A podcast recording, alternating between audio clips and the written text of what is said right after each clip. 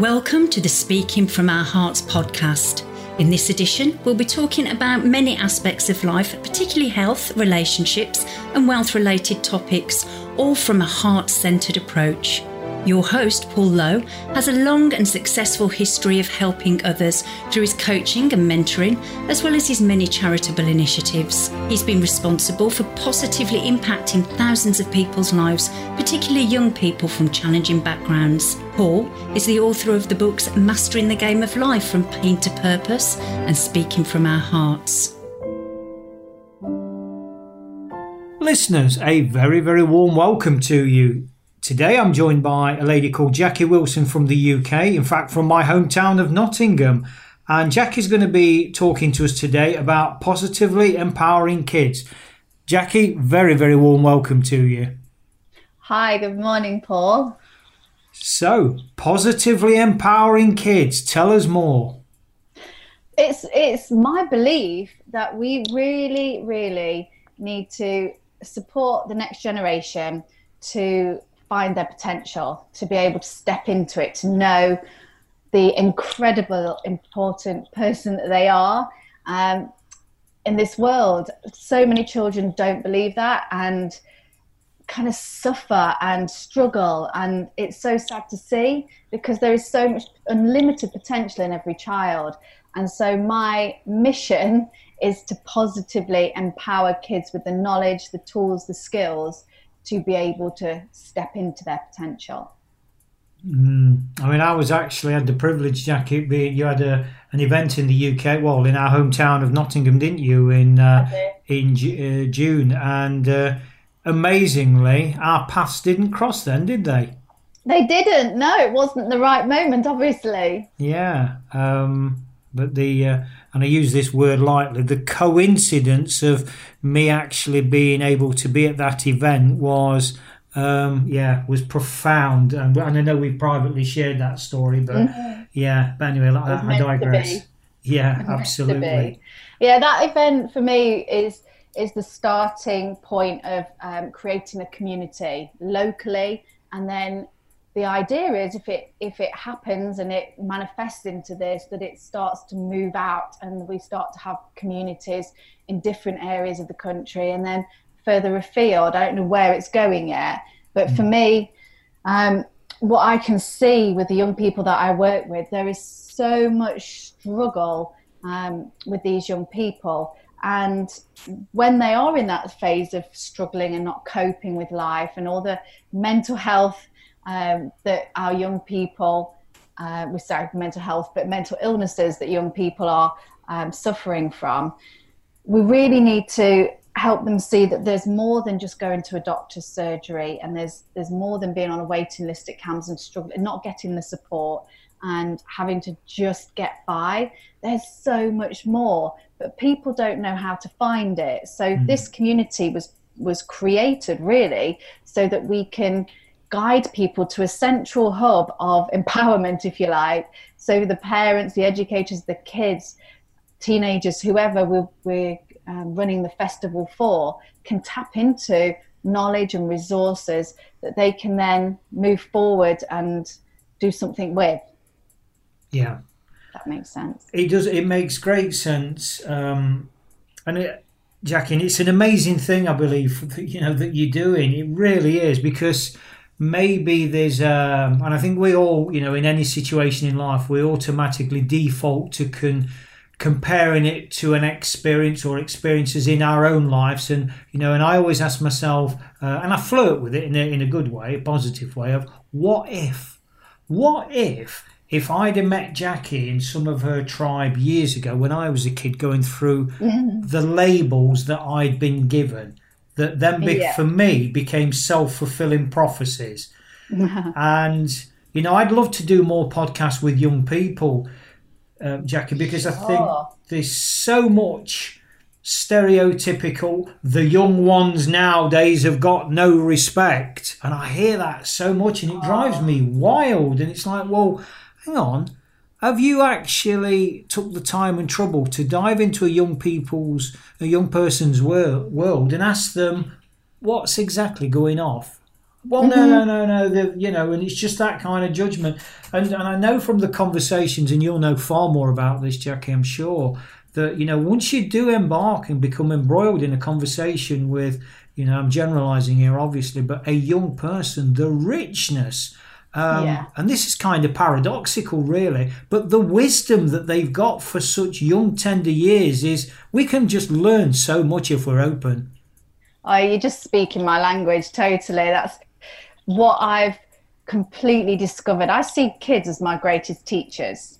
And I truly believe that we have to listen to what they're saying. So, for example, if you've got a teenager who is kicking off and their behavior's poor, attitudes rubbish, if you're just telling them that they need to be more respectful, they need to stop, they need to behave, you're not actually looking at what their needs are, what they're trying to tell you about the system, the society, or whatever it is that's troubling them. They might not at that point be able to put it into words, but if you sit with them and connect with them, and we I use the word empathy, but if you step into their shoes and just be with them, that's when you can start to unravel and, and, and understand them. And that's all they're wanting. They just want to be understood. But as adults, because we've not had that education mostly ourselves of learning to just be with somebody and just connect and and and step into their energy if you like um, we we tend to be, have our own stories going off and and how you know sometimes there's all this projection that goes off as, as adults and we um, are in our own little story that's projected onto that young person because that's how we experience life with an adult when we were that age. Mm. Um, and that troubles me a lot with, with educators and uh, particularly in secondary schools of how they um, deal through a fear-based way. Um, but, but for myself, uh, working with young children, um, 10, 11 year olds recently as an example, and just giving them um, a toolkit to help with self regulation, getting them to practice it and work with it. And then afterwards, asking them, okay, so love your feedback, would love your feedback.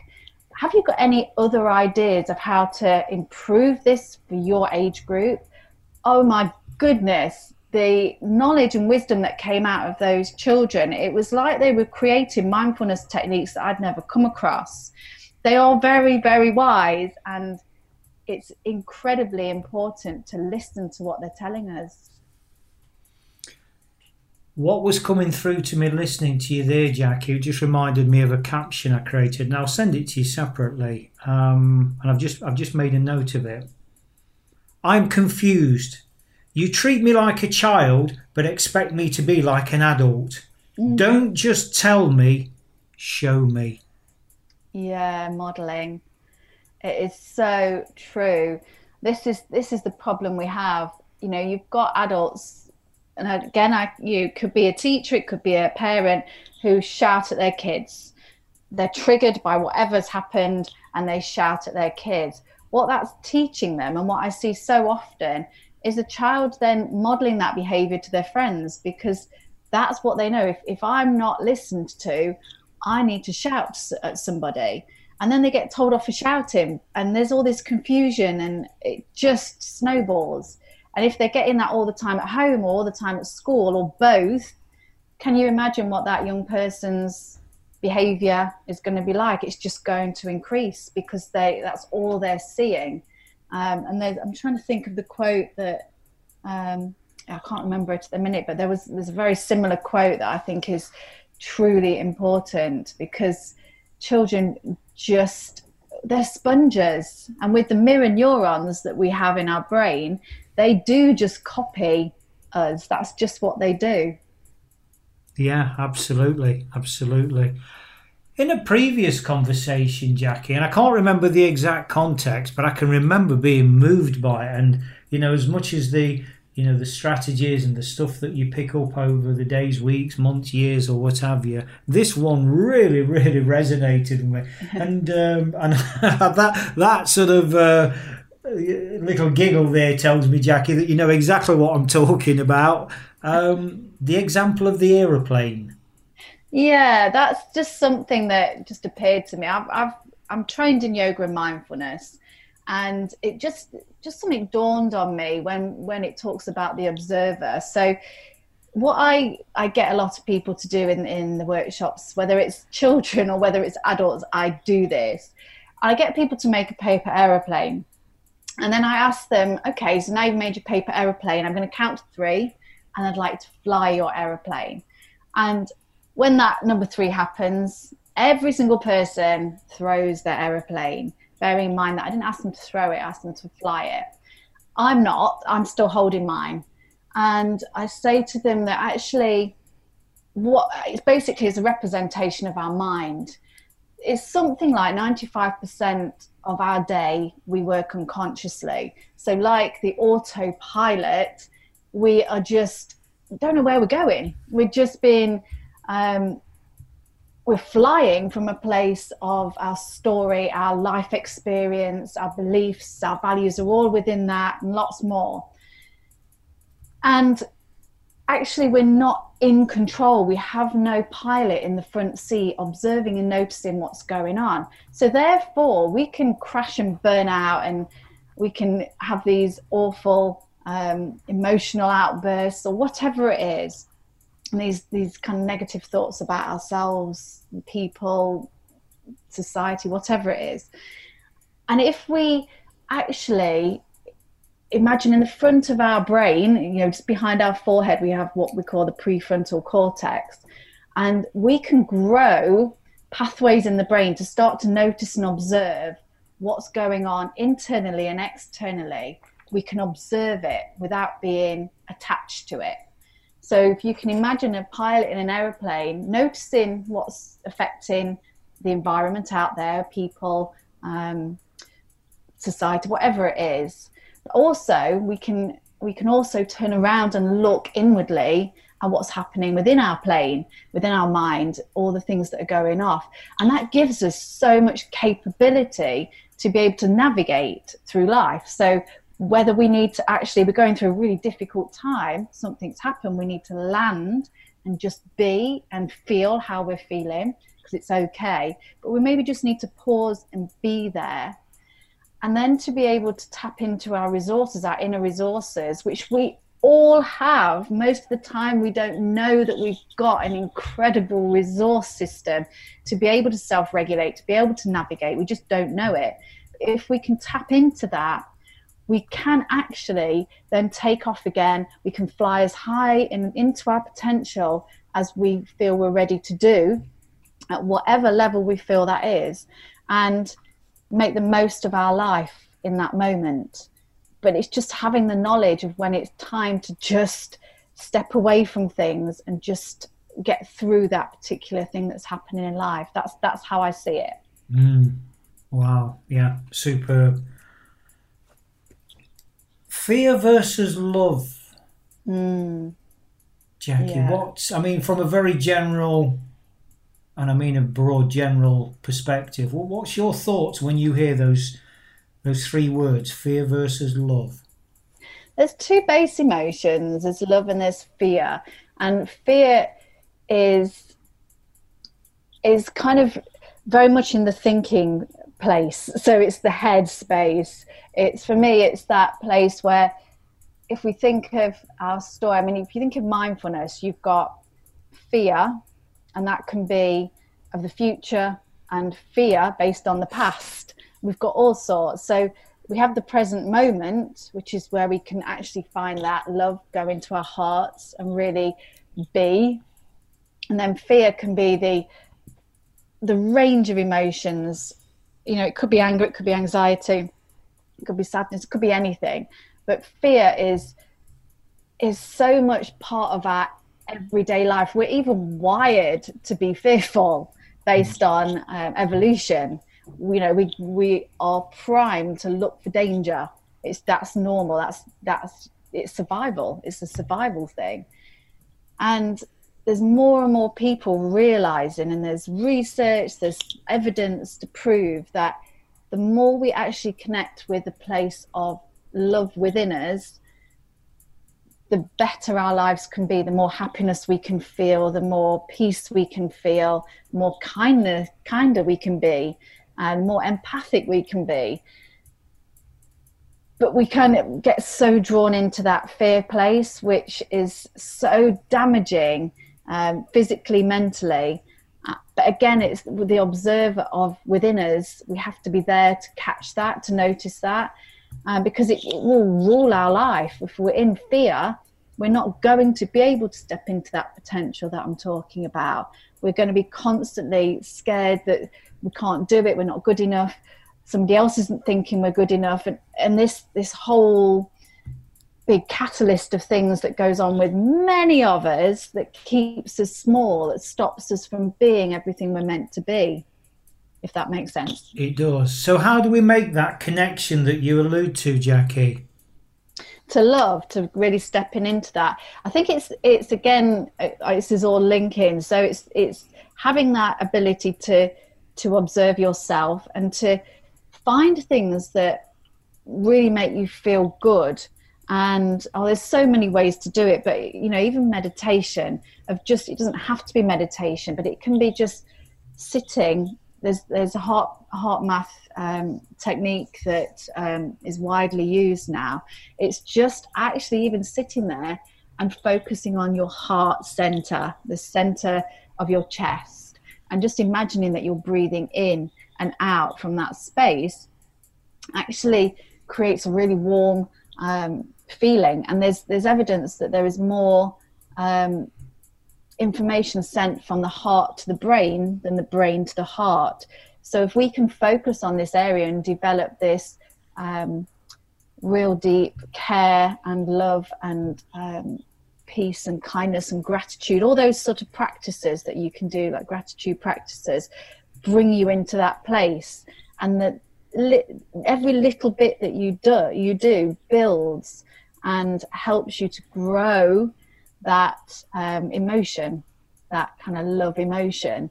Um, the more we can do that, the bigger uh, we can, well, the more, more happy we can be, the more supportive and caring and giving we can be. And it's such a great place to be once you get into that space. And there's a lot of people who've experienced traumas and have shut away that part of them to protect, which is where the fear is so strong. Um, and it can be more challenging for those people, but not impossible.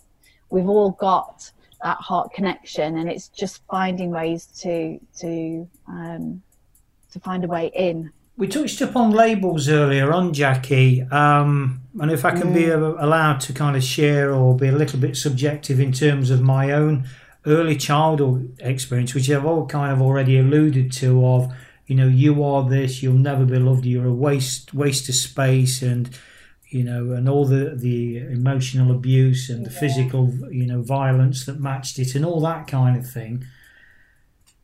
When I said to you, Jackie, I wish I could have found a Jackie when I was a child or something, you know, around this, you know, the, the amazing work that you do is it is it amazingly challenging to start taking those labels off a child when he or she's you know they're they're, they're ingrained at an early age I, I, look back on my own experience Jackie and it's like you know on the one hand you know in, in the true spirit of duality which I love to dance and flirt with mm-hmm. um, on the one hand I'm saying I'd love to have met you know a Jackie years ago to to guide me through this this pain this suffering but on the other hand, the kind of, this is me now going into my head, um, hmm, there's a lot of toxic labels and they were really, you know, pushed deep, deep down. How, you know, how does that kind of, how do you begin to remove those labels, um, Jackie? It's, yeah, it's, it's basic. For me, it is actually looking from a different lens at those labels. So for me, I don't like labels at all. They're useful for education. They're not useful for the potential of a child. Mm. Um, so if you are focusing on that child's label in the negatives, needs support, can't read, can't write, can't achieve high or whatever it is, that's what that child's focusing on. That's what everybody focuses on. I don't go in like that. I say, okay, so you've got ADHD, that's a gift. Okay, so let's let's discover those gifts of ADHD. Have you ever actually thought about what gifts that's given you? Um, so, for example, fast thinker.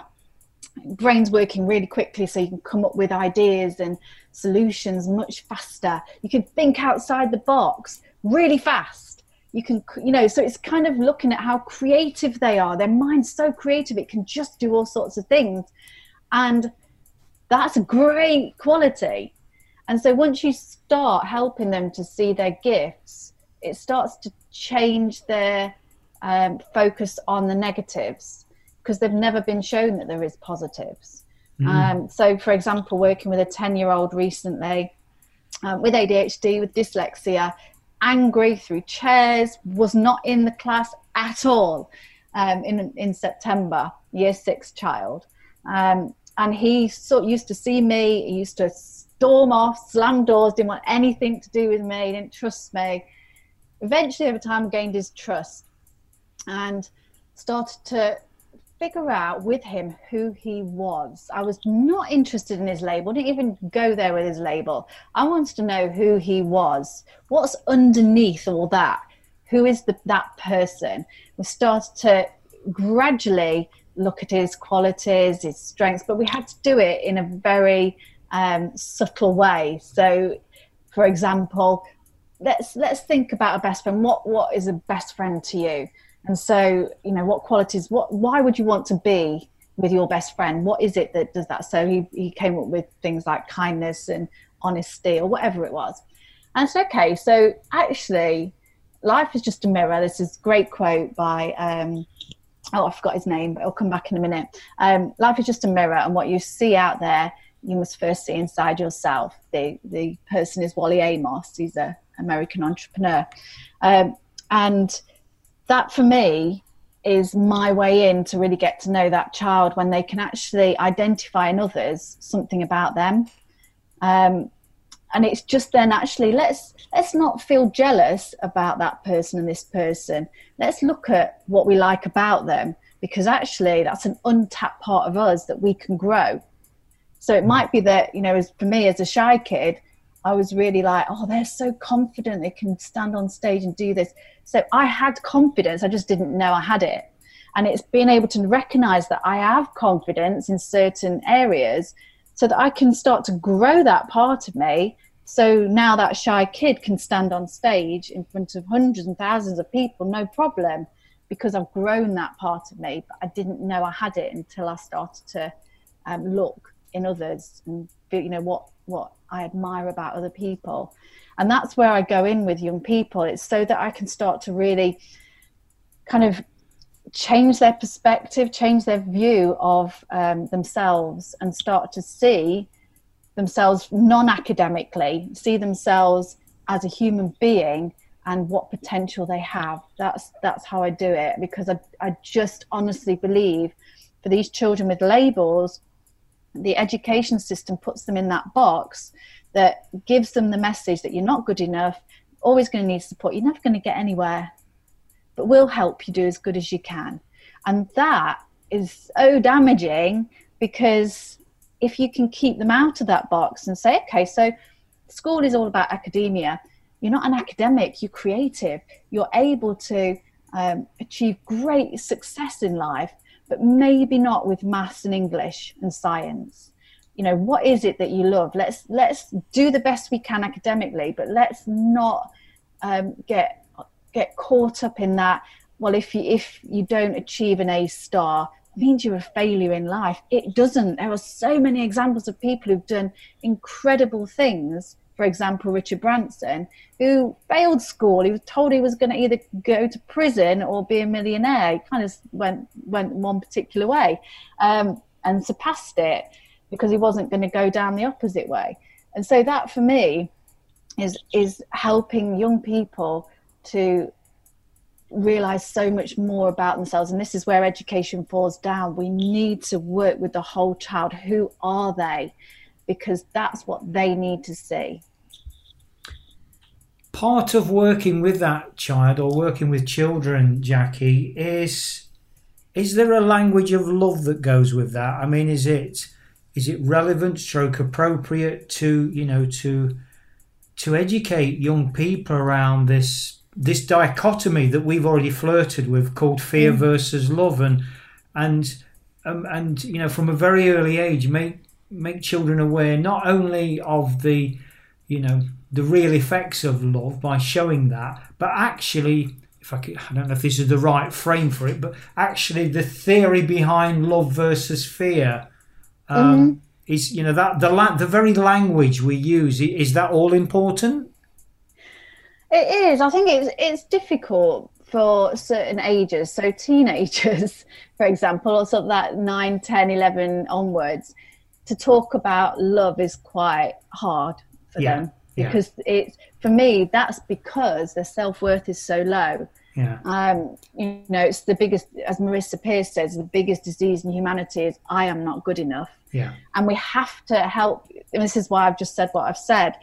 Self worth, if we can recognize our value in the world, because so many people just don't, mm. um, and that we are immensely worthy of being here and we have an immense value um, to give. We just need to really step into that so we can discover what our value is, what what difference we can make in the world.